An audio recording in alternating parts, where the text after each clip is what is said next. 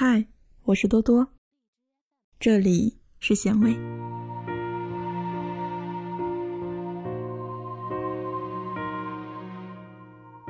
当初错过的那个人，如果现在再遇见的话，可能就会有不一样的结局吧。前几天和朋友吃完火锅，走在路上，那天晚上的风很大，我们又着急赶往下一个目的地。所以步行的很快，在经过闹市区的地铁口时，我突然放慢了脚步。前方有一对半白老人，正手拉着手缓缓而行。奶奶时不时的会将手甩得很高，爷爷嗔怪的看了他一眼，陪着他一块。当时的天很冷，但是看见这一幕却很暖。毕竟这年头，年轻情侣手牵手走在路上不稀奇。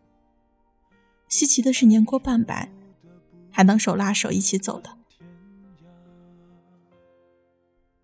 我们在太年轻的时候遇见过对的人，除了爱，一无所知，所以会弄丢了对方。很多人如果换一个时间认识，就会有不同的结局。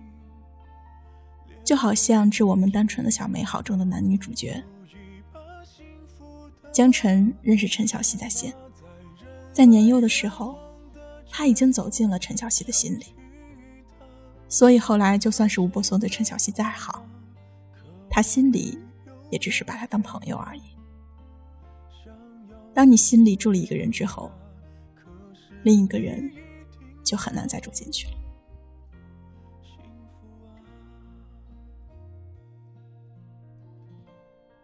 生命中，我们会遇见无数的人。有些人教会你成长，有些人教会了你如何去爱，而有些人让你知道什么是被爱。我有一个兄长，他有个谈了三年的女朋友，两个人彼此都已经见过家长了，订了婚，买了戒指，选好了酒店，连请帖都已经发出去了。在一切都有条不紊的进行着的时候。他们突然分手了。分手的原因非常的简单，没有触犯什么原则性的问题。和大多数的情侣一样，双方越来越无法交流，矛盾越来越多。最后一个导火索引发了所有的情绪，翻脸争吵，最后一拍两散。我曾经问过他。为什么请帖都发出去了还分手？他说：“我也不知道，可能本来就没有做好要结婚的准备吧。”我骂他是个渣男，他却点点头说：“我就是个渣男。”有时候一个人不想结婚，只是因为他没有准备好要承担一个家庭的责任。记得当初他追那个女生的时候，曾为她连续送了三个月的早饭。两个人恋爱的时候，他会帮她剥虾；吃饭的时候会帮她把凳子拉出来。就在分手的前一天，他还想着情人节要送什么礼物给她。分手后，他时常会点开女生的微信，问她在干嘛。虽然每次收到的总是一个系统提示的惊叹号，但是他喝多了以后会一直反复的发重复的话给她。虽然他不曾知道。有时候，对的人能够再晚点遇见就好了，可能人生就没有那么多的遗憾可以怀念了。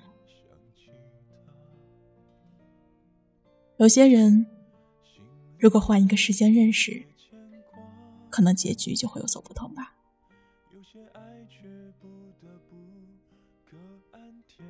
曾经看到过这样一个故事，大概是一个男的现任妻子对他的初恋说。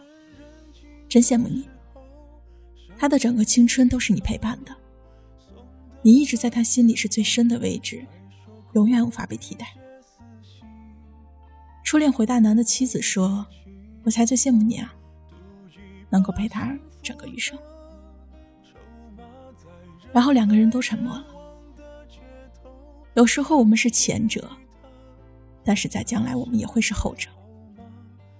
人生的出场顺序，已经决定了谁才是我们这辈子携手到老的人。我希望能把所有的运气都留到最后，只为遇见那么一个可以相互陪伴、相互包容的人。张爱玲说过：“于千万人之中遇见你所要遇见的人，于千万年之中，时间的无涯的荒野里，没有早一步，也没有晚一步，刚巧赶上，没有别的话可说，唯有轻轻的问一声：你也在这里啊？”多好啊，在最适合的时分，遇见最适合的人，不早不晚，不许不急。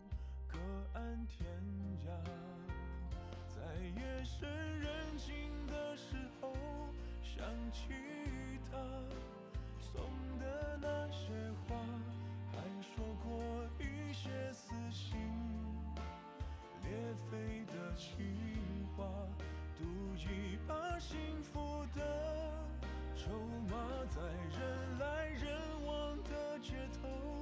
想起他，他现在好吗？可我没有能给你想要的回答。可是你一定要幸福啊！